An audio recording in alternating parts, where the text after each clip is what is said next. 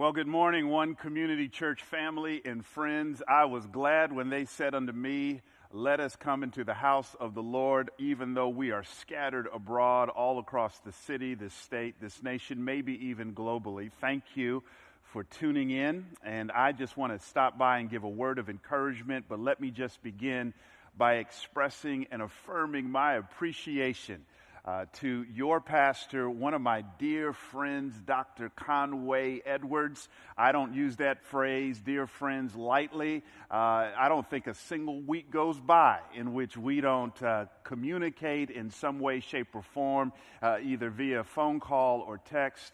And I'm a better person uh, because of uh, the leadership and the friendship of Dr. Conway Edwards. And so, right now, uh, if you are on your, your phone, your tablet, your computer, wherever you may be, uh, you might just want to give a hand clap emoji if your life has been blessed in any way by the ministry of Dr. Conway Edwards. I also want to give a shout out to, to his wife, an anointed woman of God, Jada Edwards, all across this country. Uh, Jada is being used by God. In fact, our own church uh, is excited to have her for our women's conference coming up in a couple of months, and the ladies are just so looking forward to that. Finally, let me just say by way of introduction, uh, I don't think you really understand, for those of you who are part of the One Community Church family, uh, really your place uh, in our nation and even world. God has positioned this church for such a time as this. And so many times we can just get caught up in the familiar uh, that unintentionally we don't develop a full, robust appreciation for how God is using the leadership He's uh, gifted to us and even the church. But I need you to know that there are a lot of churches out there, and I don't say this in a belittling way at all, uh, that have a community call. Churches who are planted and placed right in that community, and God uses them significantly to advance His kingdom right there in their locale. Other churches have a regional call that, that goes past the specific community. But I believe that one community church has a national and even a global call on this ministry. All across this country and world, lives are being changed through one community church. So it is with that thought in mind that I am just so grateful and so thankful to be here. And I've come uh, all the way to just give you a word of encouragement, and that word is tucked away in Hebrews chapter 12. So if you can just get your Bibles and just uh, navigate your way to Hebrews chapter 12, pick me up in verse 25. Throughout this message, you'll hear me, hear me constantly say the writer of Hebrews. Uh, I won't say his name or her name. It's because we don't know exactly who wrote the book of Hebrews. There's some great guesses. Some say Paul, others say Barnabas, and the list goes on and on. So you're going to hear me say the writer of Hebrews again because we don't know exactly who wrote it. But pick me up in Hebrews 12, beginning in verse 25. Again, just a quick word of encouragement, and I'm out your way. The writer says these words See that you do not refuse him who is speaking. For if they did not escape when they refused him who warned them on earth, much less will we escape if we reject him who warns from heaven. At that time, his voice, now underline this word, shook the earth. But now he has promised, yet once more I will, here it is again, shake not only the earth, but also the heavens. This phrase, yet once more, indicates the removal of things that are shaken. There's that word again.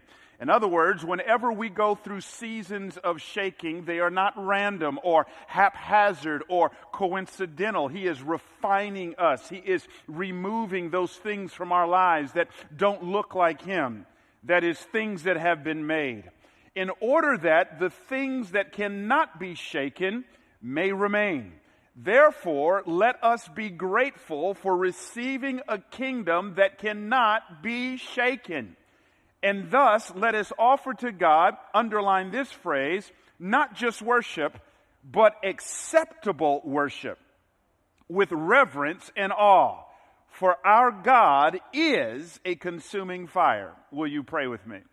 Now, God, would you just stand in my body, think with my mind, speak with my tongue? Would you allow me to deposit, Lord God, into uh, these people who are, again, scattered abroad, a word of encouragement during these unprecedented, troublesome times? Father, in the name of Jesus, would you be so delighted as to save someone's soul? and to strengthen those, Lord God, who, who feel weak or discouraged in such a time as this. Use me to that end, I pray. In Jesus' name, amen and amen. There's a word that you should have noticed that keeps on popping up. It's the word shook or shaken or shake. In the original language of this text, the author of the book of Hebrews, he's not writing uh, in English, he's actually writing in Greek. And the Greek word for shook or shake or shaken is the same Greek word that shows up in Acts chapter 16. In Acts 16, a guy by the name of Paul and his ministry colleague Silas, they are sitting in a jail cell incarcerated in Philippi when round about midnight an earthquake sets them free.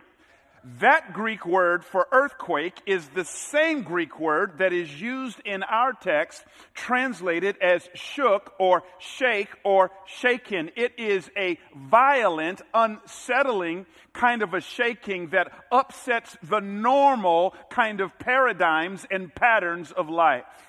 Now, I've been in California. I've lived there for, for a lot of time. And anyone who's lived for a consistent amount of time in California, inevitably, you will experience an earthquake. Now, if I had my choice of natural disasters, if I had to pick one, an earthquake would be at the very end of the list. Why is that? Any other kind of natural disaster will give you a heads up before it comes. You can forecast the tornado. You can forecast the hurricane. You can forecast the flood, but you can't forecast an earthquake. An earthquake just comes out of nowhere, watch it now, and it disturbs our assumptions. The very thing that we just assume would hold us up, the ground. The very thing we don't even think about, we just assume for stability, all of a sudden we can't rely on anymore. And there is nowhere else to go. Earthquakes upset our assumptions. They disturb our, our, uh, whatever we've been looking to for hope and stability. Earthquakes shake us. Earthquakes rattle us. Earthquakes disturb us. I'm here to tell you 2020 has been a proverbial earthquake. We have been going through a season of shaking the main kind of season of shaking we're in is, is simply COVID 19. As of right now, over 13 million individuals have been infected with this virus. Right now, in these here United States of America, over 600,000 individuals have lost their lives. At the time in which I'm giving this message, it feels like we are in the middle of a second wave. And COVID 19 has been a proverbial earthquake that has touched and colored and shaken every single nook and cranny of our lives.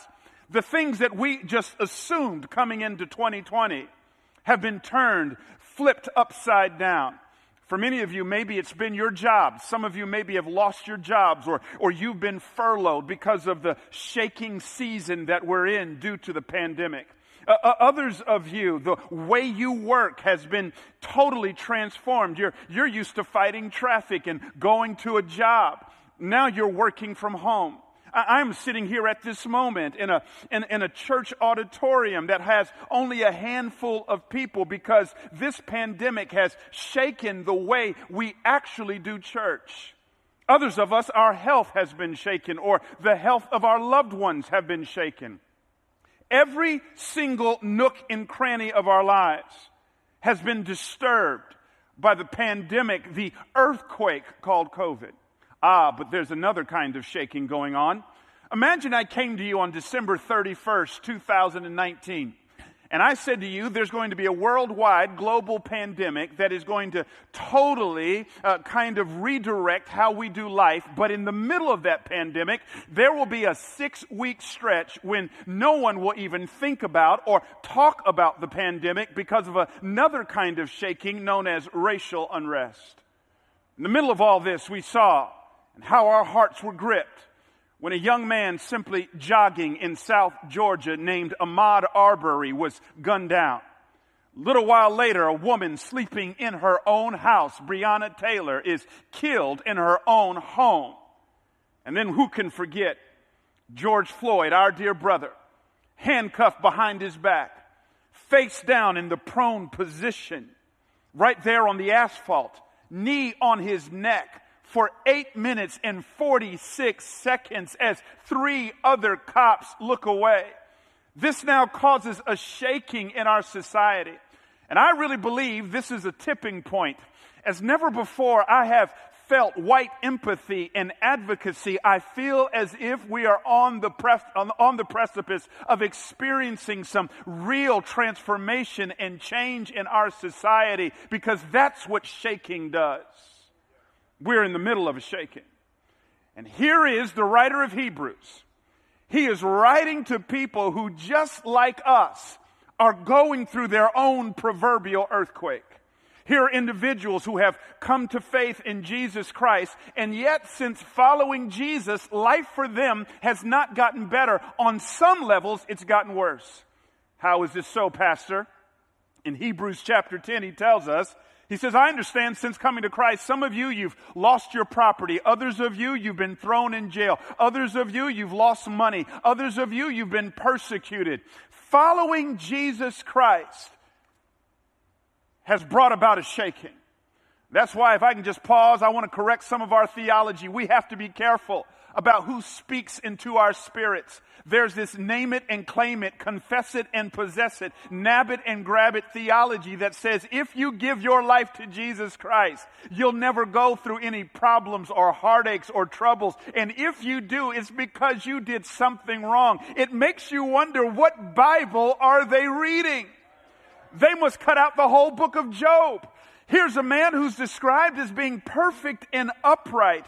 They must cut out the life of Jesus Christ, perfect in his own life, and yet he dies on an old rugged cross. They must cut out the teachings of Paul when Paul said to Timothy, Indeed, all who desire to live godly in Christ Jesus not might be, not could be, but will be persecuted. Christians go through problems. But the difference between Christians and the world is that when we go through problems, we never go through it alone. We have a person who walks with us and talks with us along life's narrow way. I hear David say, Yea, though I walk through the valley of the shadow of death, I will fear no evil, for you are with me. But nevertheless, the Hebrews are going through a shaking and they are at the point, watch it now, where they're saying this Jesus stuff ain't working out. I'm going to give up. I'm going to let go and go back to my proverbial Egypt, the old way of doing things. Ever been there? Ah, y'all too spiritual. Y'all too spiritual down here in Texas. But I think two or three of us know what it's like. We may not articulate it with our mouth, but we've thought it in our souls. Maybe even in 2020, you, you, said, listen, this ain't working out. I, I've been tithing and serving in church and giving of my life. Especially, I do that at one community church where, where, where, where, where I work extra hard on top of my full time job. And yet it seems as if this Jesus thing ain't paying off. And I'm out. Ever been there? California in the 1920s, the city of Santa Barbara made a decision that would change things forever. Right on the heels of wave after wave of literal earthquakes and seeing the devastation and the havoc it wreaked on their buildings, the city of Santa Barbara released something and legislated a series of seismic codes. What seismic codes meant was, was that now buildings had to be built to an extra standard. It is as if Santa Barbara says, let us now build buildings with the shaking in mind. Let's dig the foundation a little deeper. Let's fortify the buildings a little stronger so that when the shaking comes, they won't be destroyed. In other words, Santa Barbara says, let's make sure our homes and our houses are built to last. Friends, I'm here to tell you that when you got saved, you were saved and your faith was constructed to some spiritual seismic codes. God the architect and the Holy Spirit the designer and Jesus the chief cornerstone has designed your faith so that no matter what it is you may go through, you may bend but you won't break because your faith has been built to last. Oh, right now, you ought to encourage yourself in the Lord. I'm built to last. You ought to send the text message to a friend and tell them no matter what it is you're going through, you are built to last. I've come here to encourage you. You will more than make it through 2020. 2020 may feel like a Gordon Gartrell shirt. You may not know that reference, but two or three of us do. But we will get through to the other side and thrive because our faith has been built to last.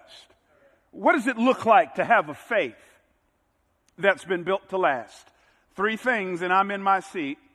The first thing is if your faith is going to be built to last, if you're going to make it through 2020, if you're going to make it through COVID and all that 2020 has thrown at us, we must have, watch it now, first and foremost, a fixed foundation. A fixed foundation. Remember, the writer of Hebrews is writing to a group of individuals who are going through hell.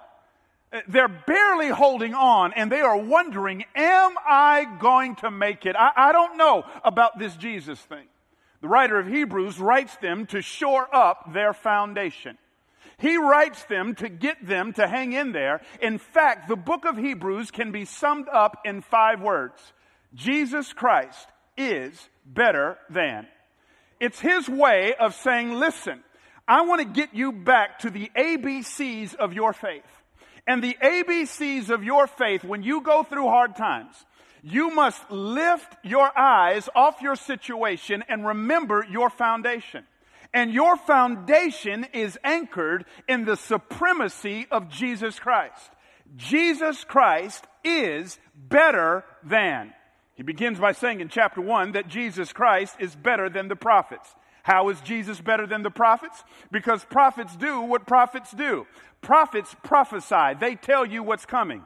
But Jesus Christ is better than the prophets because while prophets prophesy, Jesus Christ is the fulfillment of their prophecy not only is Jesus better than the prophets, he goes on to say in chapter 1, Jesus Christ is also better than the angels. That's right, he's better than Gabriel and he's better than Michael. Why? Because angels deliver messages, but Jesus is the message. Not only is he better than the prophets and the angels, but he goes on to say that Jesus Christ is better than Moses, that legendary liberator and lawgiver Moses. Why?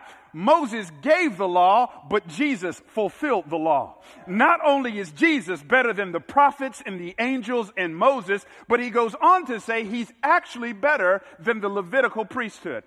Prophets represent God to the people. Priests represent the people to God. They're always coming to God on behalf of the people. But Jesus didn't need a priest to represent him to God because Jesus is God. Not only is he better than the prophets and the angels and Moses and the Levitical priesthood, finally he finishes by saying that Jesus Christ is better than the old covenant. Under the old covenant, every time you sin, every time I sinned, we had to run the whole paycheck, I mean, Whole Foods. And we had to get a bull or a, or a lamb or a goat. Every time we lied, we were running back and forth to, to the temple, offering another sacrifice. I done told another lie. I, I done did something else selfish or greedy always offering sacrifices. Jesus Christ never had to bring a bull. He never had to bring a lamb. He never had to bring a goat. Why? He was the lamb. On a hill called Calvary, he offered himself, not a goat, not a lamb, not a bull, one time for every sin we've ever committed, are committing, and will ever commit, it has been paid once and for all by the blood of Jesus Christ. Jesus Christ is better than. That's our foundation. If ever you come to San Francisco, I want to encourage you to eat at a place called International Smoke. It's owned and operated by Steph Curry's wife, Ayesha Curry. Uh, several weeks ago, my wife and I were on a date there in San Francisco on our way to International Smoke. And when you make your way to International Smoke, this wonderful restaurant, you will notice that right before the restaurant is the Millennium Tower. The Millennium Tower. It's a skyscraper, and, and it's a, a, building filled with condominiums. Not long after being built, uh, it was discovered that this building was beginning to lean. The building was beginning to lean. Uh, it caused a big mess. In fact, they're in litigation right now, and the tenants are not happy because this building is starting to lean. I asked a friend of mine who's a builder, and he's built a lot of buildings in downtown San Francisco. I said, Explain to me, why is this building leaning?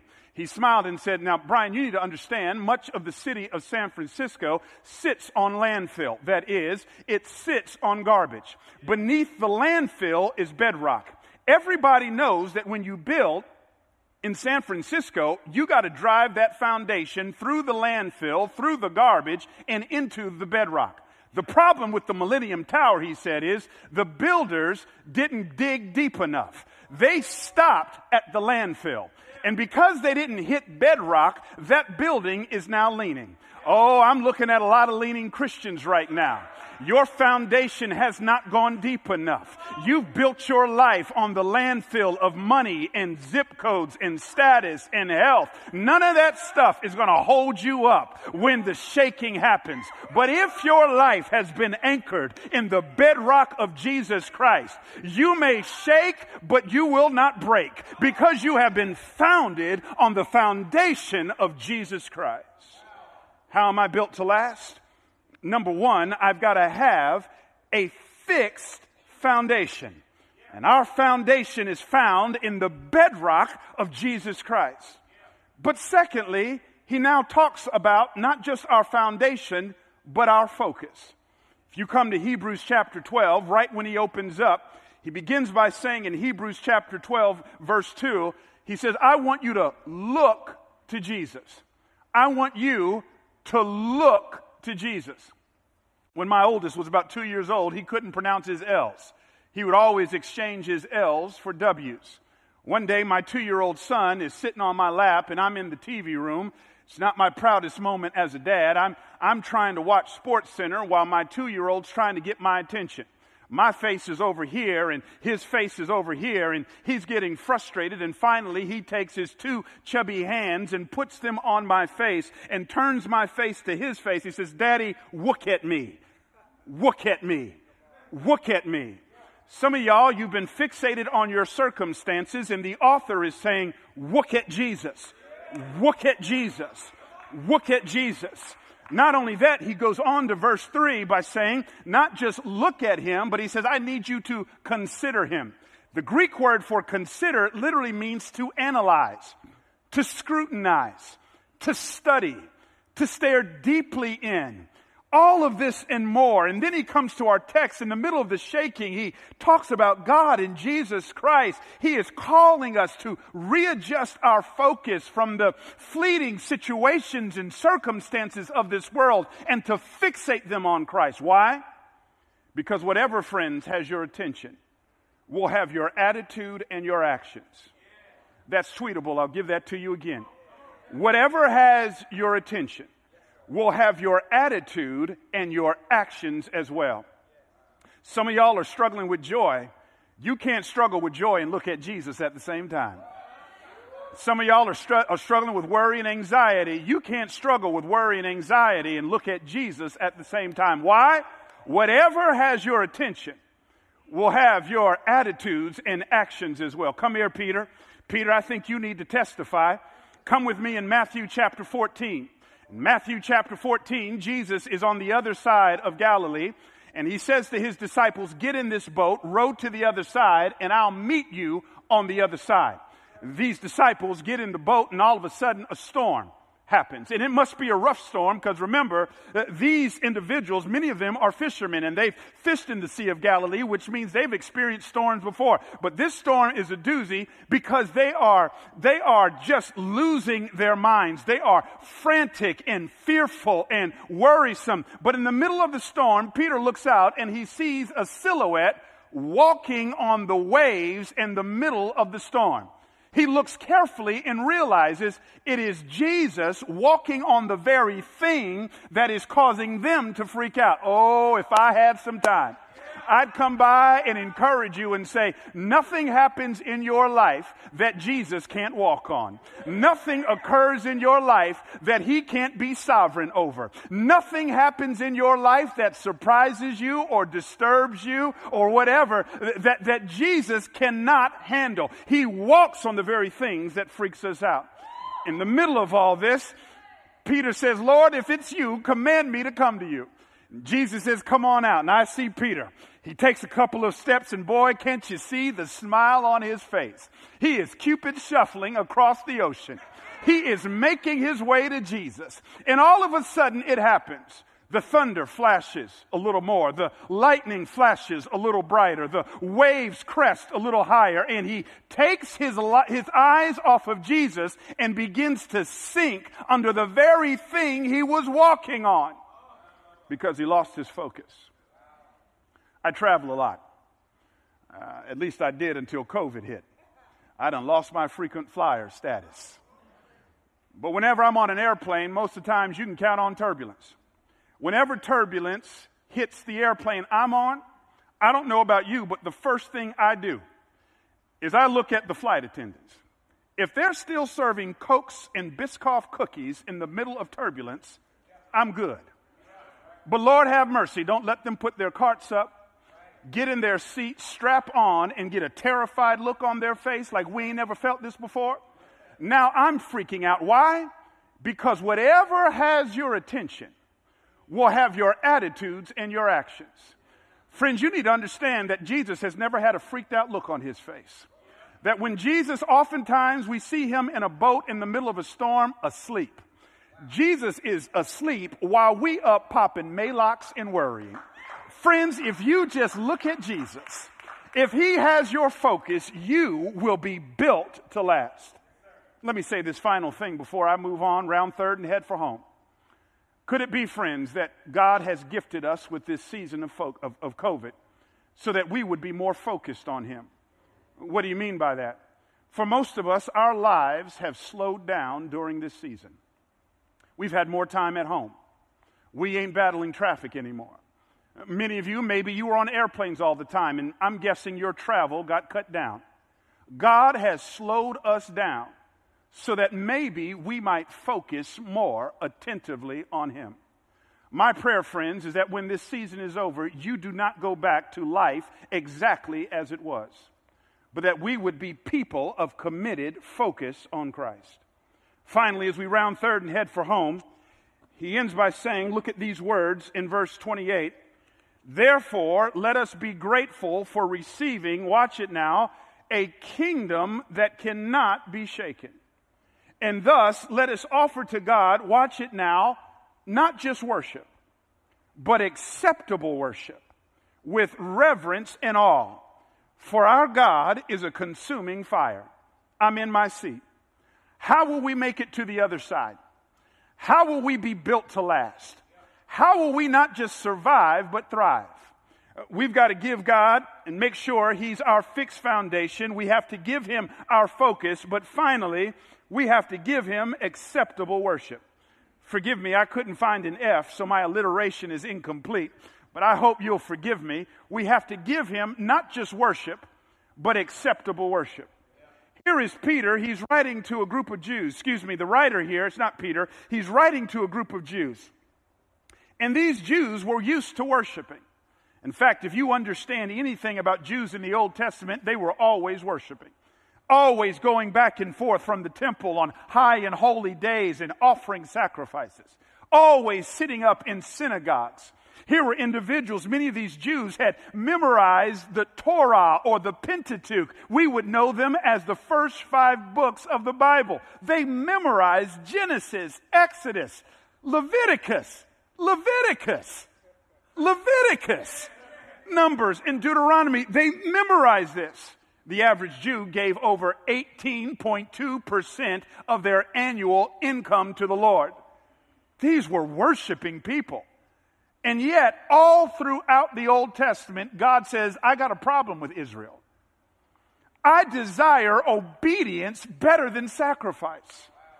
For all your memorizing, for all your sacrificing, for all your synagogue attendance, for all your temple attendance, I reject that because sacrifice without obedience is not acceptable worship.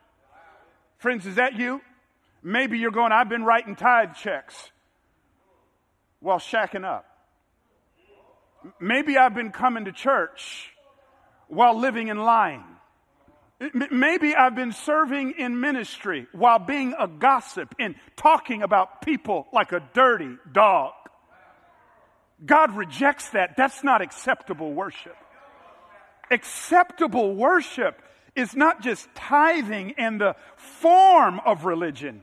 It is a lifestyle that walks in obedience and when I walk in obedience, my foundation is fixed. Oh, you need some Bible. As Jesus is rounding out his Sermon on the Mount, he gives this telling illustration. He says, Listen now, Matthew 7, everyone then who hears these words of mine and does them will be like a wise man who built his house on the rock. And the rains fell, and the floods came, and the winds blew and beat against that house but it did not fall because it had been founded on the rock. Everyone who hears these words of mine, he says, and does not do them, disobedience, will be like a foolish person who built his house on the sand. And the rains fell, and the floods came, and the winds blew and beat against that house, and it fell, and great was the fall of it. Watch it. Both homes go through the same shaking, the same circumstances. One collapses and the other stands. Why? Not just the foundation, not just the focus, but one's obedient and the other is disobedience. If you want to be built to last, friends, we've got to be people who walk in obedience. And when we fail, not if we fail, when we fail, Oh, if we confess our sins, He is faithful and just not to hold a grudge, but to forgive us of our sins and to cleanse us from all unrighteousness. This is how we're built to last. On October 17th, 1989, the Loma Prieta earthquake rocked the San Francisco Bay, even stopping the World Series. It was a 6.9 Richter earthquake in which over 63 people were killed and just under 4,000 individuals were injured. I, I, discovered that one of the members of my church there in the Bay Area was actually in a huge skyscraper in downtown Oakland, several stories up, when the earthquake hit. When he told me this, my curiosity was piqued. Tell me about that experience. He says, Pastor, I was having a meeting with another individual in his office when all of a sudden the skyscraper started to shake. And my friend started to weep and freak out uncontrollably. He said, I don't want to picture myself as being calm, cool, and collected. I was very concerned. But I wasn't freaking out the way this guy was. Finally, the shaking stopped, the earthquake was over, and, and this guy's friend pulled himself together. This guy's friend looked at the member of my church who was in the room with them. He says, Man, what's wrong with you? My friend says, What do you mean? Why weren't you freaking out? Didn't you feel the shaking? Why weren't you freaking out? Weren't you concerned for your life? My friend says, No. Don't you understand? I was one of the builders of this building. I was there when we poured the foundation. I was there when we constructed the steel beams. I knew that this building had been built to last. Oh, friends, 2020, we've been shaken back and forth. We've been rocked by a whole bunch of stuff. But when you understand who built your life, when you understand who constructed your faith, you will be calm, cool, and collected because you might bend, but you will not break. You have been built to last. Friends, you will make it through. You will get to the other side. I'm well aware that some of you have been tuning in. You wouldn't call yourself a follower of Jesus Christ. Friends, could it be that God has allowed you to go through the hell you've been through this year so that you would lift up your eyes into the hills from whence cometh your help, knowing your help doesn't come from the letters behind your name? Your help doesn't come from your social network. Your help doesn't come from your money or your job or your career or your cars. Your help comes from the Lord. Friends, today you can be saved. Paul writes in Romans 10 if we confess with our mouths and believe in our hearts, we will be saved. Right there in your home, in your living room, in your car, in your hotel room, wherever you may be you can have a life and a faith that's built to last. If you're saying, I'm, I'm ready to take that step, I, I want to pray for you right now. And then someone's going to come and, and tell you the next step you can take. But would you just pray this simple prayer with me? Dear God, thank you for sending your son Jesus to die on the cross for my sins. God, I confess that I, like everyone else in this world, including the preacher, am a sinner. I've blown it. I invite you now to come into my life by the person of your Holy Spirit. Clean me up. Make me new. In Jesus' name, amen. Friends, if you prayed that prayer, you've just started the best journey of your life where Jesus is the cornerstone of your faith and you're built to last. God bless you.